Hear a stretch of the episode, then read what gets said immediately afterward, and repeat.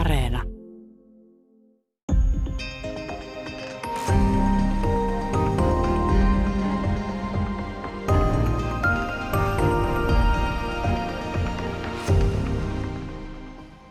päivää. Täällä on tänään vieraana tutkijatohtori Milla Salonen. Me puhutaan kissojen ja koirien geneettisestä ja ympäristöllisistä tekijöistä, jotka vaikuttavat kissojen ja koirien käyttäytymiseen. Tällainen välttämätön tutkijakysymys tähän näin, että onko tässä tehty tutkimusta paljon aikaisemmin? No jonkun verran on kyllä tutkittu erityisesti koirilla, ihan niin kuin ympäri maailman on tehty tutkimusta ja tosiaan erityisesti koirilla sen takia, että koira on semmoinen niin kuin hyötyeläin myös sen lisäksi, että se on meille tärkeä lemmikki, niin sitä käytetään hyödyksi esimerkiksi niin kuin kaikenlaisissa semmoisissa työtehtävissä, niin kuin poliisikoirina ja opaskoirina ja niin edelleen. Ja sen takia tietysti on tutkittu aika paljon sitä, että mitkä tekijät on semmoisia, jotka vaikuttaa käyttäytymiseen ja miten käyttäytyminen periytyy, että saataisiin jalostettua mahdollisimman hyviä työkoiria. Mutta sitten taas kissojen käyttäytymistä on kyllä tutkittu huomattavasti vähemmän. Nämä käyttäytymispiirteet, mitä koirilla ja kissoilla on selittyneet varmaan ainakin osittain sillä tavalla, kuinka kauan on ikään kuin ihminen ja eläimet, eli siis kesytetty koira, kesytetty villikissa. Tarkoitan, että tässä on pitkä, kymmeniä tuhansia vuosia pitkä yhteiselo taustalla, joka on varmaankin tähän vaikuttanut. Eli voidaanko puhua siis siitä, että tavallaan tämä on jonkinlaista ikään kuin, sanoisiko yhteisevoluutiota, mä en oikein keksi parempaa sanaa, mutta siis sitä, että ollaan ikään kuin hitsauduttu yhteen. Joo, kyllä todennäköisesti on nimenomaan kyse siitä, että ollaan kehitytty yhdessä vähän niin kuin samaan suuntaan. Ja sehän tiedetään, että sekä koirilla että kissoilla myös niin kuin käyttäytyminen on muuttunut tässä tämän domestikaation eli kesyyntymisen aikana.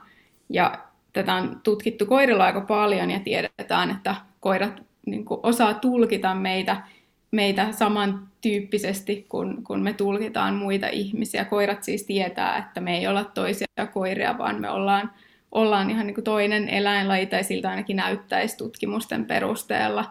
Mutta myös nyt on niin kuin tullut tuoreempaa tutkimusnäyttöä siitä, että myös kissat esimerkiksi tunnistaa meidän eleitä, jotka on kuitenkin hyvin erilaisia kuin niiden omat eleet taas on. Voisi jäädä hetkessä aikaa tuohon kysymykseen oikeastaan, koska siis nyt mä en ole ihan varma, oliko se sun käsiala, mutta tuli tästä muutama viikko sitten, luin siis lehdestä vaan siis siitä, kuinka kissojen oikeastaan elkeitä tunnistetaan huonosti, koska sellaiset tietyt ikään kuin rauhallisuuden merkit tai siitä, milloin kissa on tyytyväinen ja muuta, kun se eroaa koirien sellaista, että tulee ehkä ovelle vastaan tai jotakin tämän kaltaisia, niin kissat on suuresti väärin ymmärrettyjä tässä. Joo, se on kyllä ihan totta. Kissojen eleet on tosi erilaisia kuin koirien ja kissat on niin kuin myös elekieltään paljon rauhallisempia kuin koirat. Et onhan ne, tietysti ne eleet on myös ehkä hienovaraisempia kuin koirilla, että eihän kissat esimerkiksi, jos ne on tosi innoissaan, kun ihminen tulee kotiin, niin eihän ne niin kuin hyppää päin ja silleen ala haukkua tai niin kuin riehaannu ihan totaalisesti, mutta kuitenkin ehkä se on enemmän vielä sitä, että kissat on tosi väärin ymmärrettyjä, että ei oikeasti, monet ei ehkä sitten opettele tunnistamaan niitä semmoisia hienovaraisempia eleitä, koska kyllähän niin kuin itse näin 3 kissan omistajana kyllä näen, että minkälaisella mielialalla ne on liikkeellä. Et kyllä sen sit siitä ihan niin kuin kasvojen ilmeistä näkee, vaikka kissoilla esimerkiksi ei ole sitä kulmankohottajalihasta, jolla koirat pystyy ilmehtimään paljon niin kuin samankaltaisemmin kuin ihmiset. Mutta kissoilla kuitenkin on paljon kaikenlaisia ilmeitä ja eleitä, joista voi päätellä sitä tunnetilaa. No miten, jos mennään tuonne historian alkuhämärien tietyllä tavalla, niin onko perusteltua väittää, että koirat on ikään kuin siis sudesta kesytettyjä metsästykseen nimenomaan sopivia eläimiä, ja tässä mielessä taas kissat olisi tullut sitten hetkinen Afrikan villikissoista ja nimenomaan tavallaan maanviljelyn kannalta ollut hyödyllisiä. Onko tämä tavallaan tämä alkuperä ja kuinka kauan niissä on ajallista eroa? No itse asiassa tämähän on sellainen asia, mistä ei ihan hirveästi tiedetä, että oikeastaan niin kuin koirilla on esitetty sitä kesyyntymisen alkua niin kuin 50 000 vuoden päähän, mutta toisaalta vain 10 000 vuoden päähänkin. Eli se niin kuin ajallinen haarukka on tosi iso, milloin epäillään, että koira on ehkä kesyyntynyt. Ja myöskään sitä ei oikeastaan tiedetä, että onko se tavallaan kesytetty vai onko tämä vaan ollut semmoinen tavallaan luontainen prosessi, että ne koirat, tai ne sudet, jotka on ollut vähän rohkeampia, on pystynyt esimerkiksi varastamaan jotain ruoan tähteitä ihmisiltä ja sen takia ne on pystynyt lisääntymään tehokkaammin. Mutta todennäköisesti kuitenkin sit siinä vaiheessa, kun ne on ollut riittävän kesyjä toimijakseen ihmisen kanssa, niin todennäköisesti niitä on siinä vaiheessa ensin käytetty metsästykseen ja vasta sen jälkeen kaikenlaisiin muihin tehtäviin, esimerkiksi paimentamiseen ja tämmöiseen niin kuin maanviljelyksen tehtäviin. Ja sitten taas kissastakaan ei tiedetä ihan hirveästi, että se ehkä niin kuin kissan semmoinen ajallinen haarukka on vähän tiukempi, että tiedetään, että se on noin 10 000 vuotta sitten kesyyntynyt. Ja on hyvin todennäköistä, että se on ollut just tämmöinen niin kuin maatalouden sivutuote, että kun ihmiset on jääneet paikalleen ja alkaneet varastoida ruokaa, niin niissä ruokavarastoissa on tullut mukana myös esimerkiksi jyrsijöitä. Ja sitten ne kissat, jotka on uskaltanut metsästää jyrsijöitä niiden asumusten lähellä, niin ne on sitten pystynyt lisääntymään kaikista eniten ja ne on siis menestynyt parhaiten, jolloin nämä tämmöiset rohkeat kissat on yleistynyt ja siitä se todennäköisesti on sitten saanut alkunsa. No kun näitä on arvioitu tai tutkittu näitä ajallisia siirtymiä, mikä siinä on tavallaan tutkimuskeinona? Tarkoitan, että siis näkyykö jonkinlaisia perinnöllisiä jotakin solutason muutoksia tai mitä, mä en ole kovin vahvalla alueella tässä näin itse, mutta siis näkeekö sen jostakin esimerkiksi perimän piirteistä, jotka on ikään kuin arvioitavissa luotettavasti nykyhetkestä käsin? No itse asiassa ihan niin kuin nykyeläimistä sitä on aika vaikeaa arvioida esimerkiksi niin, että otettaisiin pelkästään nykykoiria ja nykysusia ja sitten tarkasteltaisiin niiden geneettisiä eroja, että silleen on niin kuin aika haastavaa lähteä haarukoimaan sitä, että milloin se erottaminen näiden kahden eläinlajin välillä on tapahtunut. Se mitä tehdään on se, että kerätään semmoisia niin kuin vanhoja luunäytteitä, eli kun satutaan löytämään semmoisia vanhoja niin kuin arkeologisia löydöksiä ja löydetään suden tai koiran luurankoja, niin silloin ne niin kuin ajallisesti määritetään ja silloin myös niin kuin määritetään se, että onko se silleen morfologisesti, eli niin kuin piirteiltään muistuttaako se enemmän koiraa vai sutta. Ja sitten esimerkiksi kissoilla on myös käytetty aika paljon ihan tämmöistä niin kuin kulttuurista aineistoa, että esimerkiksi Egyptistä löytyy piirroksia, joissa kissa makaa jonkun tuolin alla, joka viittaa siihen, että se on siinä vaiheessa ollut jo aika semmoinen kesyeläin. Jos mä oikein luin sun tutkimuksesta, niin se ikään kuin harmaasusi-laji, josta koira on periytynyt, ei ole enää olemassa, mutta onko tätä Afrikan villikissaa edelleen olemassa? Voiko sen kanssa tehdä vertailuja?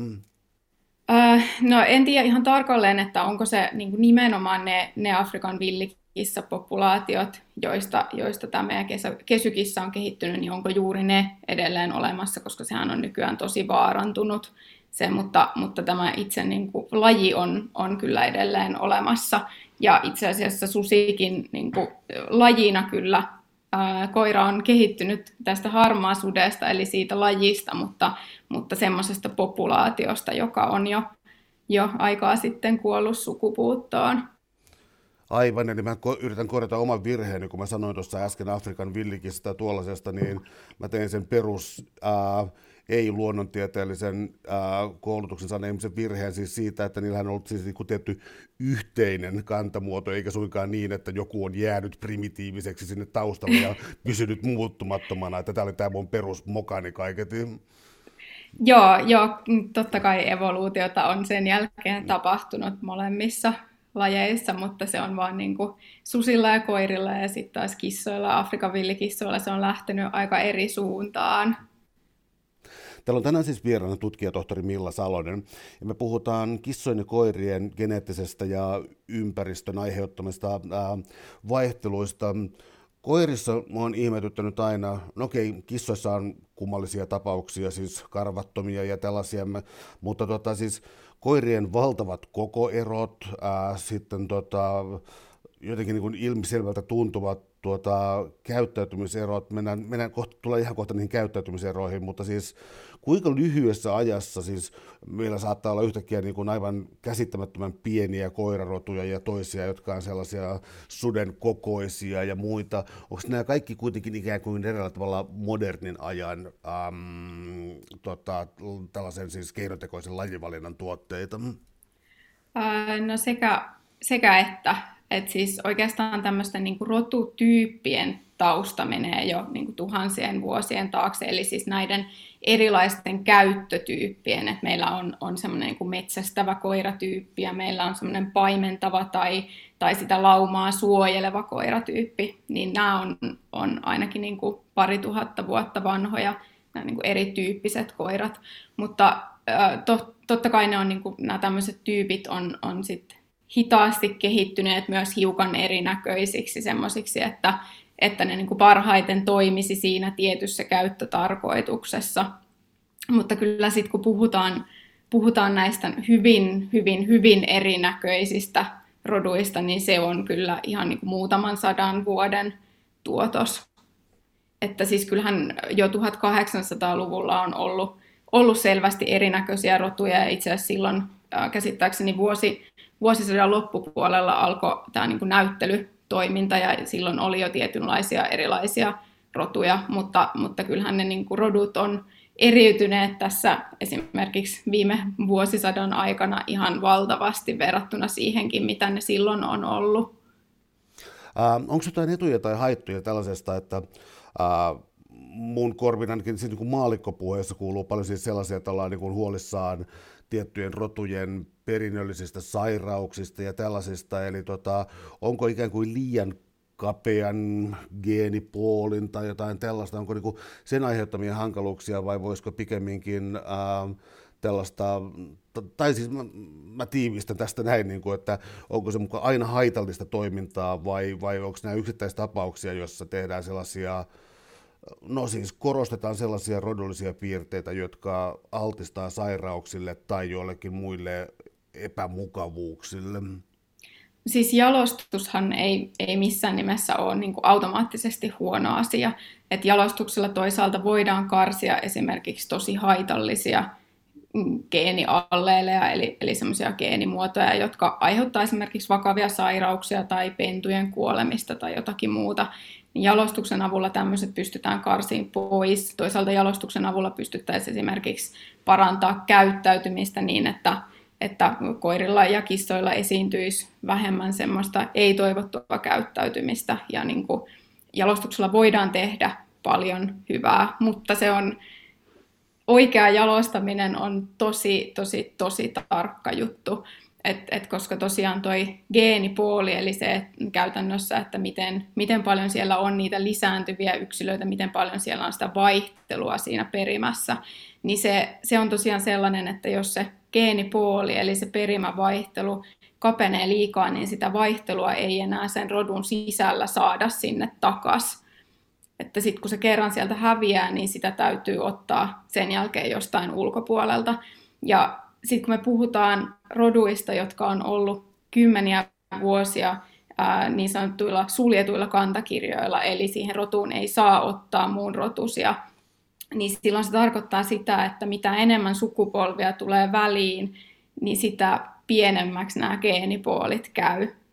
Ja sitä enemmän se myös johtaa sit siihen, että siellä rikastuu semmoisia haitallisia alleeleja, eli näitä geenimuotoja. Entä sitten tällaiset luokitellut, nyt mä mietin jotain kissoja, ja ne on usein maantieteellisesti, sanotaan vaikka norjalainen metsäkissa tulee mieleen, Siperian, mikä sininen se onkaan, abessinialaiset, ja itselläni makaa tuossa lämpötyydellä vieressä tällainen sekarotunen puolisiemilainen, ja onko näillä maantieteellisellä alueella, tarkoitan, että onko ne oikeasti näiltä alueilta ikään kuin alun perin vai onko se vasta tämän 1800-luvun jalostustoiminnan myötä sitten lähteneet tällaisille linjoille? Kyllä ne alun perin on nimenomaan niiltä alueilta. Toki on jotakin semmoisia rotunimiä, että ne ei välttämättä ole niin kuin peräisin siltä alueelta, mutta siis kissahan on koiraan verrattuna siinä mielessä poikkeus, että koirissa on aika vähän enää jäljellä semmoisia niin kuin alkuperäiskantoja, siis semmoisia niin sanottuja sekarotuisia koiria, jotka olisi jostakin tietyltä alueelta. Yleensähän sekarotuiset koirat on nimenomaan sekarotuisia, eli useamman rodun sekoituksia, kun sitten taas esimerkiksi meidän suomalaiset maatiaiskissat on alun perin suomalaisia kissoja. Ne on semmoisia jalostamattomia kissoja, jotka niinku on sopeutuneet tälle meidän Suomen alueelle. Ja tiedetään, että esimerkiksi norjalainen metsäkissa, Siperian kissa, mainekuun ja eurooppalainen lyhytkarva on kaikki jalostettu semmoisista tämän niin kuin Pohjois-Euroopan alueen maatiaiskissoista. Täällä on tänään siis vieraana tutkijatohtori Milla Salonen. Ja me puhutaan kissojen ja koirien geneettisistä ja ympäristöllisistä tekijöistä, jotka vaikuttaa niiden käyttäytymiseen. Mennään vaikka koirien kautta. Kertautuu tässä sun tutkimuksessa kovat äänet uuden vuoden ilotulitusten yhteydessä. Siis vaikuttaa siltä, että hyvin moni koira on arka äänille. Onko tämä jotenkin rotuspesifiä tai liittyykö se johonkin muuhun? Jos käyttäisiin kuin ihmisestä termiä ontologinen turvallisuus, eli ikään kuin on ikään kuin ollut jotenkin turvallinen, on ikään kuin, perusturvaa tunteva eläin, niin onko syytä huolestua, jos koira esimerkiksi reagoi voimakkaasti ilotulituksiin tai muihin tällaisiin ääniin? No kyllähän siis äänien pelko voi pahimmillaan olla koiralle ihan hirveä kokemus. Ylipäänsä pelkotilat on semmoisia, että helposti me ihmiset ei tunnisteta niitä ennen kuin ne on tosi vakavia, eikä aina silloinkaan, mutta siinä vaiheessa, kun ne on tosi vakavia, se tarkoittaa sitä, että se koira on todennäköisesti aika järkyttävässä paniikkitilassa siinä vaiheessa. Eli kyllä niin kuin mun mielestä, jos koira pelkää ilotulituksia, niin siitä ehdottomasti kannattaa huolestua sen verran, että miettii sitä, että miten sitä pelkoa voisi helpottaa. Että se, niin kuin yksi helpotuskeino voisi olla se, että sitä koiraa totutetaan niihin koviin ääniin, tai sitten ihan esimerkiksi joku lääkitys, mitä nykyään on saatavilla, niitä semmoisia hyvin lyhytaikaisia, jotka vaikuttaa just sen ilotulitusten ajan. Niin kyllä niin kuin mun mielestä sitä kannattaa miettiä, että miten sitä koiran oloa voisi helpottaa, mutta siis tämän taustasta ei toistaiseksi vielä ihan hirveästi tiedetä, niin kuin aika monista muistakaan asioista. Ei vielä tämän niin kuin käyttäytymisen saralla kauhean paljon sitten vielä tiedetä, mutta näyttäisi kuitenkin siltä, että äänienkin pelko on osittain perinnöllistä ja rotujen välillä on kyllä aika isoja eroja ihan tässä niin kuin yleisyydessä. Eli toisissa roduissa on paljon enemmän koiria, jotka pelkää kovia ääniä, ja sitten taas toisissa roduissa huomattavasti vähemmän. Onko tämä myös sellainen tekijä, jota voisi siis, siis myös jalostuksen keinoin siis ikään kuin parantaa tätä, tai onko jotain muita parempia arvioita? Sulla tulee myöhemmin tässä sun tutkimuksessa kissoista ja niiden ikään kuin tämä luovutus iästä ja sen vaikutuksesta käyttäytymiseen. Onko koirilla samanlaista?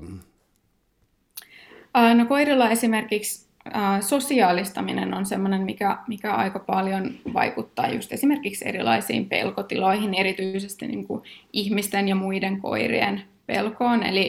Eli on tämmöisiä niin kuin ympäristöllisiä tekijöitä, joita muuttamalla ehkä voitaisiin sitten parantaa sitä hyvinvointia. Eli esimerkiksi niin, että koiria sosiaalistettaisiin silloin pentuiässä huomattavasti enemmän, jolloin sitten se ehkä ei pelkäisi aikuisena enää niin paljon erilaisia asioita, mutta on jalostus ehdottomasti myös sellainen keino, mikä tässä kannattaisi hyödyntää, koska kaikkien tutkimusten mukaan näyttäisi siltä, että oikeastaan kaikki käyttäytymispiirteet on perinnöllisiä, ja jos ne on perinnöllisiä, niin silloin se tarkoittaa sitä, että sillä jalostuksella siihen voidaan vaikuttaa, mutta toki kun puhutaan tämmöisistä monimutkaisista piirteistä, eli piirteistä, jotka on semmoisia, että niihin vaikuttaa lukuisat geenit ja vielä monet erilaiset ympäristötekijät siihen päälle, niin se ei ole niin yksinkertaista kuin esimerkiksi jossain semmoisissa yhden geenin aiheuttamissa sairauksissa, että suljetaan vaan kaikki ne sairaat koirat ja kantajat ulos ja seuraavassa sukupolvessa meillä ei ole enää ollenkaan niitä, vaan tämä olisi semmoinen, mikä vaatisi aika semmoista pitkäaikaista ja systemaattista jalostusta, että oikeasti nähtäisiin ne vaikutukset. No, miten yleensä, kun puhutaan siis käyttäytymisestä, joka on tietysti aika vaikea tutkimusaihe, niin jos mietitään sun väitöskirjaa ja tässä olevaa katsausta ikään kuin aiempaan kirjallisuuteen, niin tältä osin mä olisin vaan kysynyt sitä, että miten käyttäytymistä, tarkoitan sitä, että millä muuttujilla ja miten muuten on siis niin kuin käyttäytymistä pyritty tutkimaan? No, käyttäytymistä on tutkittu aika paljon erilaisilla keinoilla ja on tutkittu aika paljon erilaisia muuttujia, mutta oikeastaan jos puhutaan koirista, niin ne yleisimmät tavat tutkia käyttäytymistä on tämmöiset kyselypohjaiset tutkimukset, mikä meillä oli tässä, eli käytännössä koiran omistaja täyttää jonkinlaisen käyttäytymiskyselyn siitä koirastaan, ja sitten tätä käytetään aineistona tutkimuksessa. Ja sitten toinen vaihtoehto, mitä käytetään myös paljon, on tämmöiset käyttäytymistestit. Ja käyttäytymistesti voi olla siis semmoinen, että se on suunniteltu ihan sitä tutkimusta varten, eli on niin kuin tarkkaan määritelty joku tietynlainen menetelmä, eli koira tuodaan johonkin testitilaan ja sitten tehdään jotakin ja sitten seurataan sitä, että miten se koira käyttäytyy siinä tilanteessa, jonka me ollaan niin kuin tarkoituksella luotu. Ja sitten vielä toinen vaihtoehto on se, että käytetään näitä olemassa olevia, ei ehkä niin standardoituja testejä, esimerkiksi luonnetestejä, ja tutkitaan sit näitä aineistoja. No, jos käsitellään ensin kissoja tässä näin, niin siis mä katson täältä sulta lukua nimenomaan siis ympäristöllisistä tekijöistä ja rodullisista eroista ja perinnöllisyydestä kissojen käyttäytymisessä. Ja silloin mun tekee heti mieli kysyä sitä, että mikä on perimän osuus ja mikä on, anteeksi vaan, tämä mä ymmärrän itsekin tekeväni hyvin laajan kysymyksen, mutta kysytään se nyt rajoittain niin päin, että kuinka paljon suunnilleen perinnöllisyys selittää kissan käyttäytymistä? No, tässä meidän tutkimuksessa me havaittiin, että se niin kuin perinnöllisen vaihtelun osuus siitä kokonaisvaihtelusta oli semmoinen 40-50%, eli se käyttäytymisen perinnöllisyysaste oli sitä luokkaa. Ja tässä on nyt vähän sellainen ongelma, että me ei voida verrata tätä mihinkään aikaisempiin tutkimuksiin, koska niitä ei ole olemassa. Että tätä ennen kukaan ei koskaan ollut tutkinut kissan käyttäytymisen perinnöllisyyttä, niin sit ei voida sanoa, että onko nämä niin kuin meidän arviot korkeita vai matalia verrattuna aikaisempiin. Mutta myös tässä täytyy sanoa, että meillä oli tässä tutkimuksessa aika pienet aineistot, eli meidän täytyy ehdottomasti tutkia tätä vielä niin kuin isommassa mittakaavassa, että saadaan tarkennettua niitä perinnöllisyysarvoja.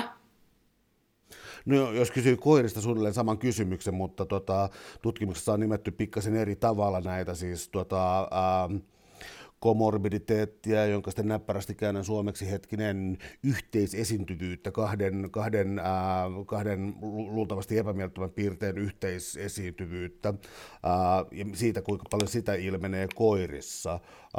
Mikä tässä olisi ikään kuin keskeinen lopputulema?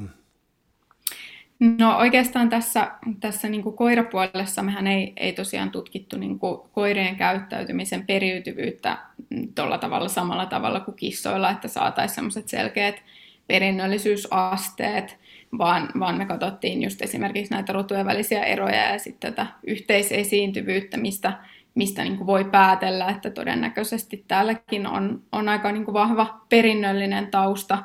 Mutta tuossa yhteisesiintyvyydessä ehkä niinku kaksi semmoista tärkeintä olisi se, että aggressiivisuus ja pelokkuus näyttäisi esiintyvän aika vahvasti yhdessä.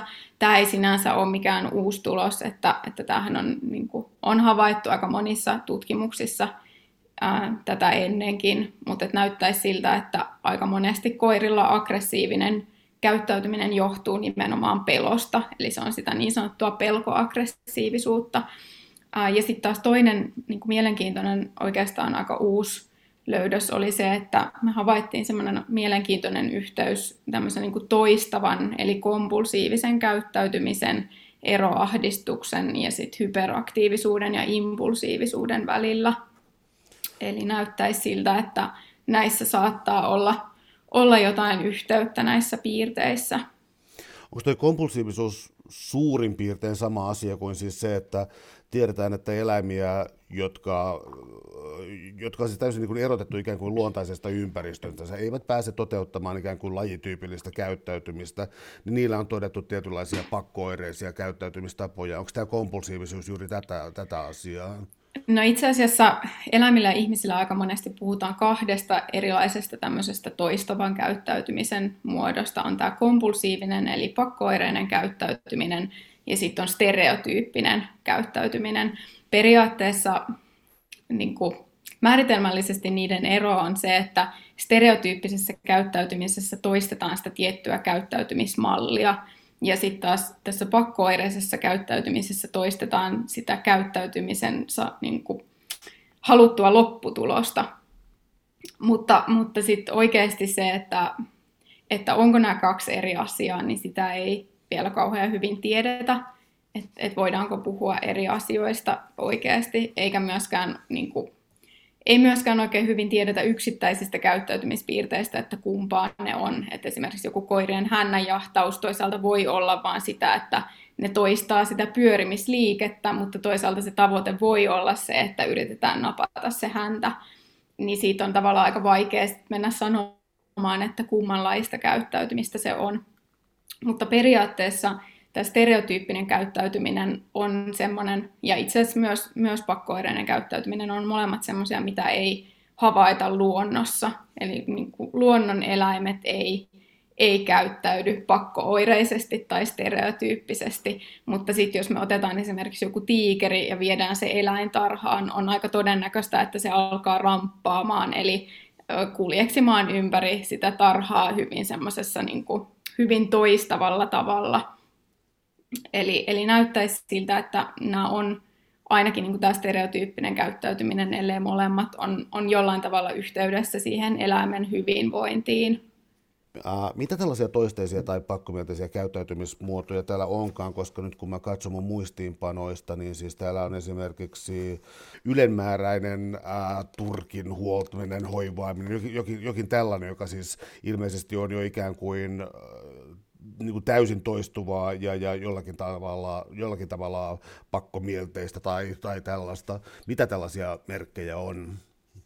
Joo, me ollaan siis käännetty toi liialliseksi nuolemiseksi yleensä niin kuin suomeksi, mutta se tosiaan tarkoittaa sitä, että kissa nuolee turkkiaan niin kuin enemmän kuin sen turkin puhtauden kannalta olisi tarpeellista. Ja aika tyypillisesti tämä liiallinen nuoleminen johtaa siihen, että se kissa nuolee semmoisia niin kuin karvattomia alueita itsensä. Aika tyypillisesti ne karvattomat alueet on joko mahassa tai sitten takajaloissa, joskus myös etujaloissa.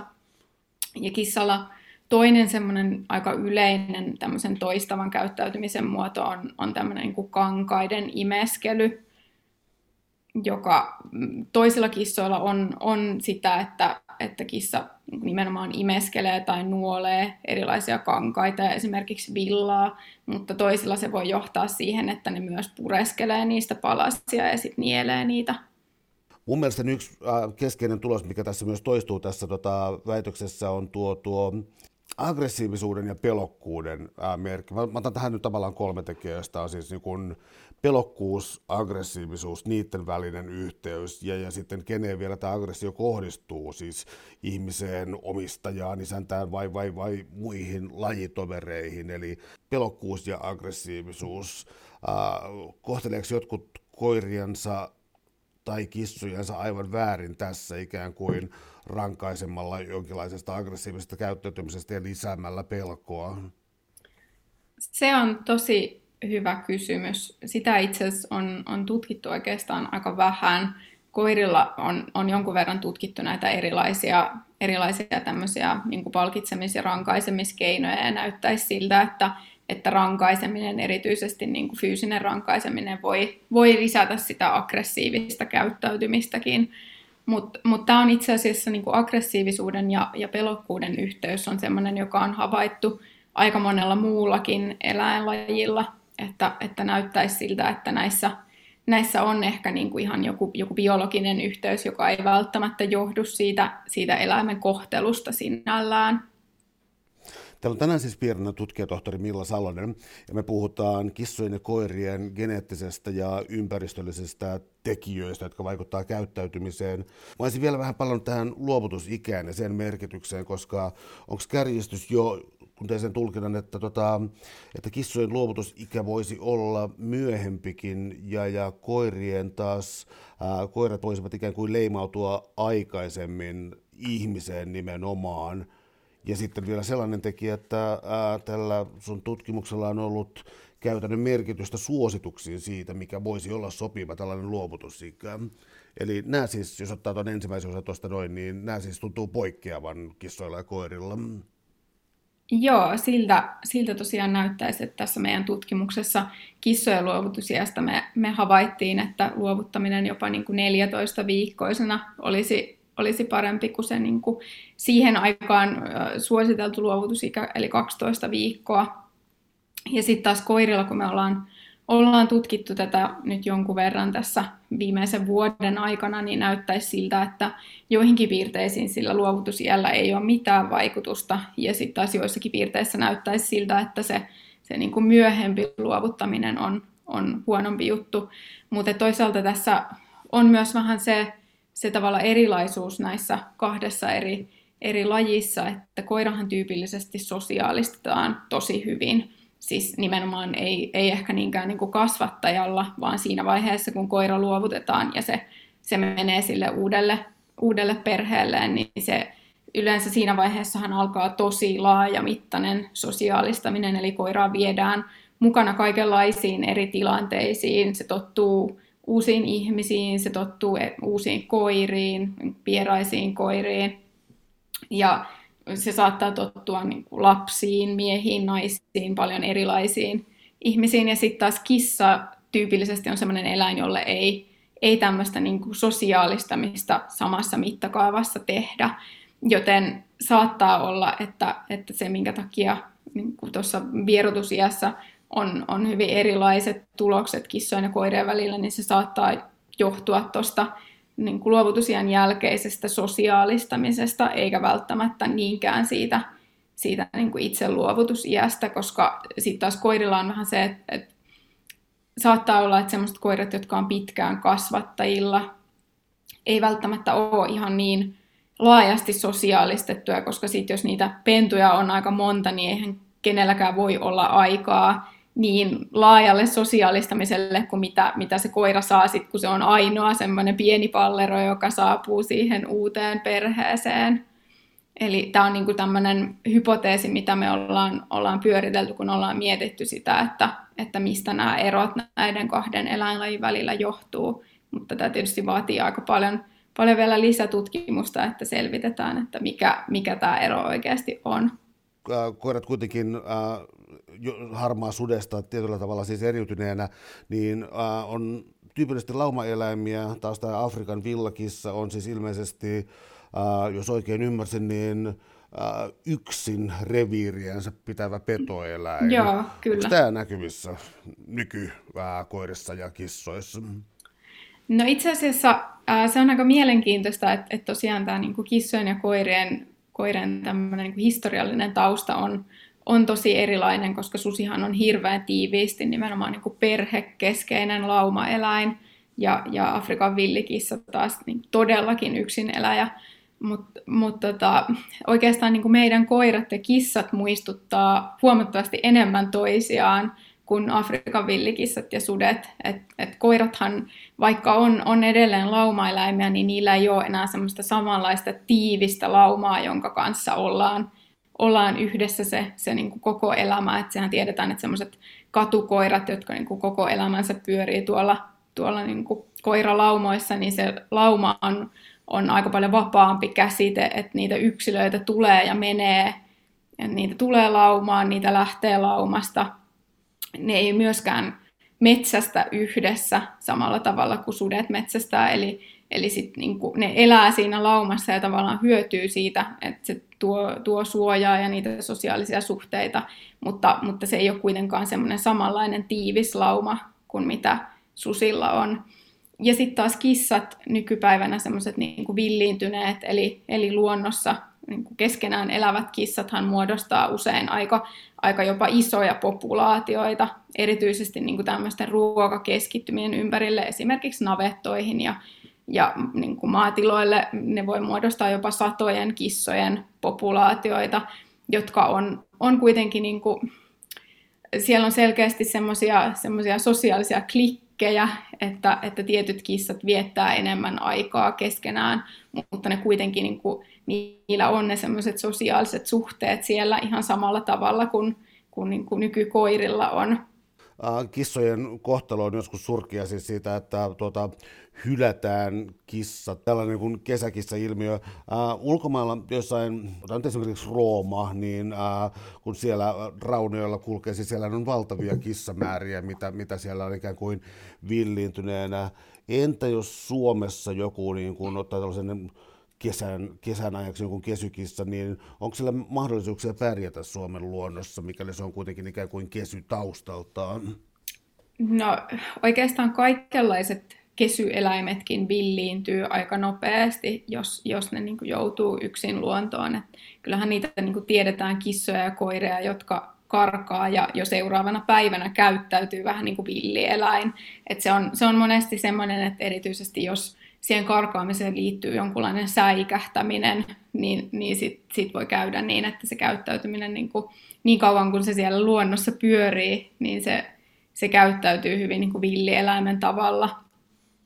Ja periaatteessa nykypäivänä, ainakin Etelä-Suomessa, kissa kyllä jotenkin selviää ihan ympäri vuoden, että suurin osa kissoista on kuitenkin sen verran hyviä löytämään sitä ravintoa tavalla tai toisella, että ne niin kuin sinällään pärjää, ja kun ei ole nykypäivänä enää kauhean semmoisia niin kuin kauhean voimakkaita pakkasia enää talvella, niin ne niin kuin selviää sen talvenkin yli. Erityisesti tietysti silloin, jos se kissa on esimerkiksi jossain maatilalla tai jossain, missä on niin kuin suojaa, mihin se voi mennä, mutta totta kai heti kun tulee semmoinen niin kuin kova pakkastalvi, niin se ei lupaa kauhean hyvää, niin kuin, ei niille karanneille kesykissoille, mutta ei myöskään niille semmoisille villiintyneille kissoille, vaikka olisi jo useamman sukupolven siellä luonnossa ollut niin kuin näennäisen itsenäisesti, niin ei ne oikein niin kuin kestä tätä pakkasta sitten kuitenkaan.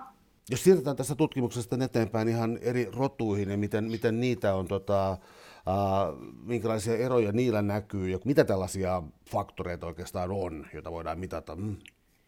No niitä niin kuin erilaisia käyttäytymispiirteitä, mitä voitaisiin tutkia, olisi varmaan satoja erilaisia, mutta et oikeastaan tässä meidän tutkimuksessa keskityttiin muutamaan piirteeseen ja sitten tavallaan semmoisiin alapiirteisiin siellä piirteen alla. Eli me mitattiin erilaisia pelokkuuden muotoja, sekä ääniarkuutta että vieraisiin ihmisiin kohdistuvaa arkuutta, että toisiin koiriin ja erilaisiin tilanteisiin kohdistuvaa arkuutta.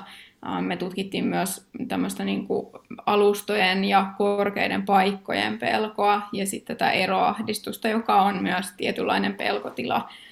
Ja sitten sen lisäksi meillä oli toi hyperaktiivisuus, impulsiivisuus ja keskittymiskyvyttömyys, jotka niin kuin ehkä liittyy tämmöiseen aktiivisuustasoon ja toisaalta koulutettavuuteen. Sitten meillä oli toi aggressiivisuus sekä vieraita ihmisiä että omistajaa kohtaan. Ja sitten oli noita tommosia kompulsioita, eli noita toistavan käyttäytymisen erilaisia muotoja. Ja oikeastaan ehkä niin kuin rotujen kannalta päätulos oli se, että meillä nyt oli tässä vertailussa vaan taisi olla 15 rotua.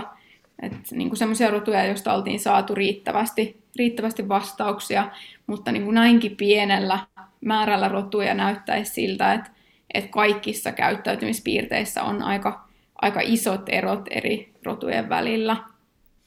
Voisi tehdä vähän purkamaan eri rotuja, jossa nämä ikään kuin kärjistyy tai on selkeämmin esillä? No siis esimerkiksi tuossa vieraiden ihmisten pelossa, mitä me tutkittiin, niin me havaittiin, että se oli kaikista yleisintä sekä Espanjan vesikoirilla että sekarotusilla. Ja sitten taas kaikista harvinaisinta Staffordshiren bullterriereillä. Ja näissä oli ihan niin kuin monikymmenenkertainen ero siinä esiintyvyydessä näiden kahden ääripään välillä. Ja vastaavasti esimerkiksi vieraisiin kohdistuva aggressiivisuus oli semmoinen, mikä oli yleisintä kääpiösnautsereilla ja sen jälkeen taas sekarotusilla ja kaikista harvinaisinta Labradorin noutajilla. Ja myös näissä oli ihan valtavat erot, että Labradorin noutajista muistaakseni 0,4% kuului siihen luokkaan, että voi sanoa, että ne aika niin kuin voimakkaasti osoittaa tätä aggressiivista käyttäytymistä ihmisiä kohtaan. Ja sitten taas näistä kääpiösnautsereista yli 10%. Eli täällä oli niin kuin oikeasti aika valtavia eroja eri rotujen välillä. Ja sitten esimerkiksi nämä tämmöiset toistavan käyttäytymisen muodot näytti olevan tosi semmoisia rotukohtaisia, että me tutkittiin esimerkiksi tämmöistä niin kuin tyhjän tuijottamista, eli sitä, että koira jää tuijottaan tyhjyyteen, tai se esimerkiksi ensin tuijottaa jotakin lintua tai ihan olemassa olevaa asiaa, mutta jatkaa sitä tuijottamista, kun se kohde on poistunut. Ja tämä oli selvästi yleisintä border collieilla, jotka on nimenomaan jalostettu siihen tuijottamiseen. Nehän on niin kuin jalostettu siihen, että ne paimentaa sillä katseella. Ja se näyttäisi olevan niillä semmoinen, että sitä niin kuin voi jonkun verran jalostuksella ja jonkun verran treenillä kehittää, mutta se on niille tosi synnynnäinen. Eli myös niin kuin ihan nuorena ne jo niin kuin osaa sen tuijottamisen, sen tietynlaisen katseen. Ja sitten vastaavasti me tutkittiin semmoista niin kuin valojen ja varjojen tuijottamista ja napsimista, joka oli myös kaikista yleisintä border collieilla. Nämä kaksi asiaa on todennäköisesti vähän niin kuin samankaltaiset. Ja sitten esimerkiksi hännänjahtaus oli kaikista yleisintä Staffordshiren bullterriereillä, ja tämäkin on havaittu jo aiemmissa tutkimuksissa, että niillä on jostain syystä aika paljon nimenomaan tätä niin kuin hännän jahtaamista ja pyörimistyyppistä toistavaa käyttäytymistä. Onko nämä kaikki tulkittavissa jonkinlaiseksi oireiluksi tai siis niin kuin geneettistä tai ympäristöllistä? Onko nämä niin kuin siis tällaisia negatiivisia piirteitä? Mitä mä tarkoitan tällä oikeastaan on se, että nämä jotkut ikään kuin oireet on sellaista terminologiaa, jota voidaan kyllä myös soveltaa ihmisiin, siis joku ADHD ja voidaan ymmärtää sitä niin kuin keskittymiskyvyn puutteena niin ihmisillä kuin eläimilläkin. Onko tämä päällekkäisyys ikään kuin siis samankaltaisten oireiden tai jotenkin tilojen esiintyvyys? Onko nämä niin kuin, onko ikään kuin geneettisesti näytettävissä, että niillä on samantyyppinen tausta, perusta? No ehkä niin kuin koirilla tätä käyttäytymisen geneettistä taustaa on tutkittu vielä niin vähän, että niin kuin ihan varmasti ei voida sanoa, että nämä olisi samankaltaisia, mutta niiden tutkimustulosten perusteella, mitä ollaan saatu, näyttäisi siltä, että siellä on kyllä aika voimakkaat samankaltaisuudet. Ne ei niin kuin välttämättä ole se nimenomaan samat geenit, jotka siellä vaikuttaa, mutta ne on semmoisia geenejä, jotka on niin kuin jossain tietyssä semmoisessa pathwayissa. Eli ne niin kuin aikaansaa jonkinlaisia muutoksia esimerkiksi aivojen kehityksessä. Niin näyttäisi siltä, että ne on niin kuin samankaltaisia geenejä kuitenkin, mitkä koirilla ja ihmisillä on tuolla monien piirteiden taustalla, ja oikeastaan kaikista vahvinta näyttöä on nimenomaan tästä toistavasta tai pakko-oireisesta käyttäytymisestä, joka on koirilla myös sellainen, että siihen esimerkiksi lääkehoitona käytetään tismalleen samoja lääkkeitä kuin ihmisillä, ja näyttäisi siltä, että se on, voidaan ehkä puhua jopa täsmälleen samasta piirteestä. Mä tarkistaisin luonnontieteellistä, että onko mä tarpeeksi päivittänyt tietoja tästä näin, koska siis geenitutkimus tuossa joita 20 vuotta sitten, ellei kauemminkin, oli kovasti sellainen, että etsittiin aina niin kuin yhtä piirrettä ja yhtä geeniä, mutta mä en ole luonnontieteellisessä tutkimuksessa sellaista oikeastaan enää nähnyt aikoihin, vaan nyt puhutaan siis lukuisista geenistä ja niiden vaikutuksista, että tällainen yksi yhteen ajattelu taitaa olla vanhentunutta täysin luonnontieteen perspektiivistä.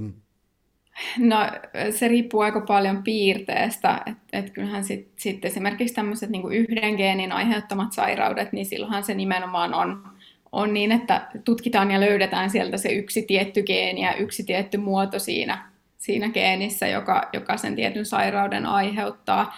Mutta esimerkiksi näissä käyttäytymispiirteissä puhutaan vähintään 10, mutta mahdollisesti 100 eri geeneistä, jotka siellä on, tai voi olla jopa 1,000 geenejä. Kukaan ei niin kuin tiedä sitä, että miten paljon niitä oikeasti siellä on taustalla. Ja tämä on oikeastaan se, mikä hankaloittaa sitä käyttäytymisen geneettistä tutkimusta, että koska niitä geenejä on niin paljon, niin aina yksittäisen geenin vaikutus siihen käyttäytymiseen on ihan minimaalinen, joka tarkoittaa sitä, että meillä täytyisi olla aivan valtavat aineistot, että löydetään edes murto-osa näistä geeneistä. Että esimerkiksi ihmisillähän nykyään tämmöisten psykiatristen piirteiden geneettisessä tutkimuksessa voi olla 100,000 tai jopa 1,000,000 ihmisiä, ja silti sieltä löydetään vaan esimerkiksi joku 10 geenialuetta, jotka on yhteydessä tähän niin kuin käyttäytymiseen tai johonkin psykiatriseen sairauteen.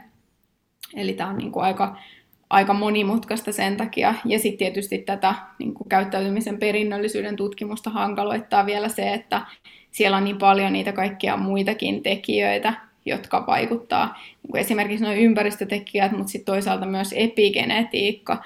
Eli se, että voikin olla, että se ei ole niin kuin joku tietty semmoinen geneettinen, eli perimän muutos, vaan epigeneettinen muutos, joka siis käytännössä vaikuttaa siihen, että miten sitä geeniä pystytään ilmentämään. Ja sitten kun geenin tämä niin kuin ilmeneminen muuttuu, niin se voi vaikuttaa esimerkiksi käyttäytymiseen, koska sitä geenin tuottamaa proteiinia esimerkiksi saadaan koodattua joko enemmän tai vähemmän, tai vaikkapa ei ollenkaan verrattuna siihen, että niitä epigeneettisiä muutoksia ei olisi. Nämä on todennäköisesti todella yleisiä käyttäytymispiirteissä. Tämä epigeneettinen malli, mä olisin tarkistanut siis sellaista, että vanhastaan taas, jos menee jonnekin koulun oppikirjoihin, on puhuttu niin kuin melkein aina vaan siis tällaisia niin kuin, ihmistenkin kohdalla niin kuin nature vastaan nurture, tai sitten tällaisia genotyyppi, fenotyyppi, niin millä tavalla tämä epigenetiikka sitten poikkeaa tästä tällaisista aiemmista malleista tai dikotomioista oikeastaan, mitä on opetettu hieman vaillinaisesti koulussa?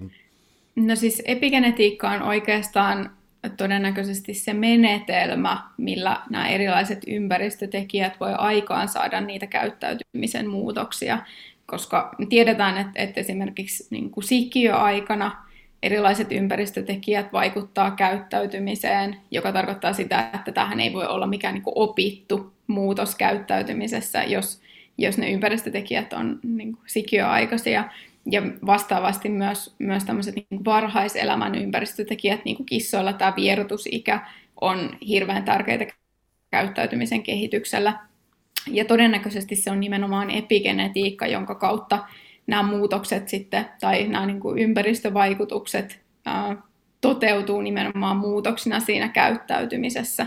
Eli sitten kun siihen perimän päälle lyödään ne epigeneettiset muutokset, niin saadaan semmoisia muutoksia siinä että miten niitä proteiineja tuotetaan siitä perimästä, että tavallaan ihan niin kuin se perimä olisi muuttunut, vaikka kyseessä ei olekaan semmoinen niin kuin perimän muutos.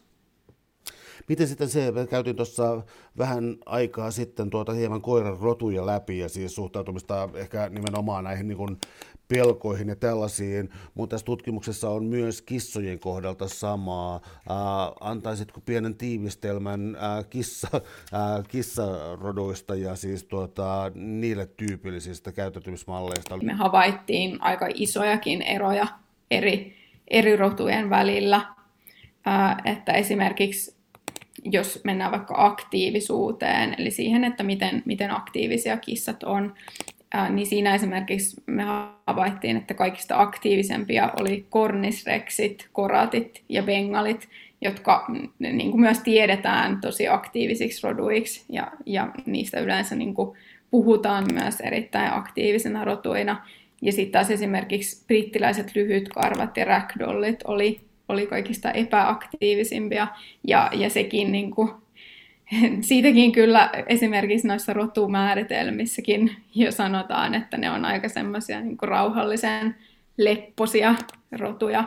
Mä oon jostain omaksunut sellaisen kannan, että siis ylijalostaminen on negatiivista, ja siis varmaan onkin siis tietyt geneettiset sairaudet ja muut tulee esiin, mutta siis sä tuossa ihan alussa korjasit mua hieman, että ei jalostaminen sinänsä ole mikään huono asia tai mikään tällainen, eli mä oon luultavasti ottanut vähän tällaisen liioitellun kannan tähän näin, eli mikä on hyvää jalostamista ja milloin mennään liiallisuuksiin, mikä aiheuttaa kärsimystä ja onko näillä mitään selkeitä rajaa, mitä voisi tietää?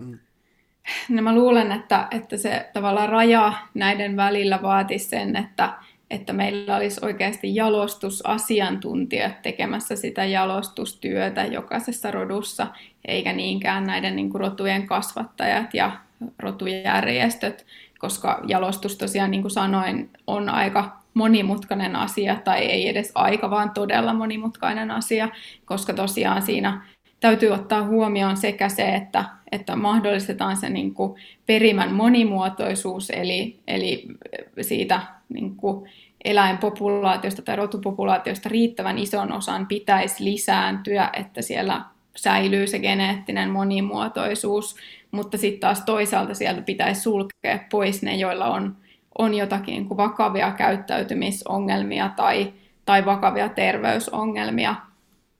Mutta kyllähän niin kun katsotaan noita meidän kissa- ja koirarotuja, niin aika paljon on semmoisia rotuja, missä ehkä ollaan menty liian pitkälle siinä jalostuksessa. Et sekä koirilla että kissoilla näyttäisi siltä, että nämä tämmöiset niin kun ääripään tyypit tuo mukanaan myös kaikenlaisia sairauksia. Eli siis tosi isot kissat ja koirat, tosi pienet kissat ja koirat, tosi lyhyt jalkaset, tosi lyhyt huonoset ja niin edelleen, että kyllä niin kuin monessa tämmöisessä niin kuin, tämmöisessä vähän erikoisemmassa niin kuin ulkonäköpiirteessä on sitten mukana myös aika paljon semmoista niin sanottua huonoa jalostamista, koska aika monet näistä semmoisista ulkonäköpiirteistä tai niistä geeneistä, jotka aiheuttaa näitä ulkonäköpiirteitä, niin aika monet niistä on semmoisia, jotka siitä aiheuttaa samalla myös jotakin terveysongelmia. Esimerkiksi kissoilla on nämä Scottish Fold-kissat, joilla se niin kuin tyypillinen jalostettu ulkonäköpiirre on se, että niillä on luppakorvat. Mutta se sama geenimuoto, joka aiheuttaa niitä luppakorvia, aiheuttaa sitä, että se rusto on huonolaatuista ihan niin kuin joka puolella elimistöä, joka tarkoittaa sitä, että näillä on yleensä tosi vakavia lonkkaongelmia ja esimerkiksi selkäongelmia jo tosi nuorena. Ja sen takia aika monet näistä täytyy lopettaa ihan niin kuin vuoden tai muutaman vuoden ikäisenä. Ja sitten taas noissa tuommoisissa ääripään piirteissä on myös se, että vaikka se piirre itsessään ei aiheuttaisi mitään terveysongelmia, niin sitten kun lähdetään jalostamaan jotain tämmöistä ääripään piirrettä, niin aika usein se on tehty niin, että otetaan pieni määrä aika lähisukuisia yksilöitä, ja sitten niitä laitetaan yhteen monta sukupolvea, että saavutetaan se joku haluttu ulkonäkö, ja sitten sitä edelleen ylläpidetään vaan sen pienen populaation sisällä, joka sitten taas tosiaan johtaa siihen, että se geneettinen monimuotoisuus pienenee. Suuret kiitokset keskustelusta, Milla Salonen. Oli ilo. Kiitos, oli kiva olla.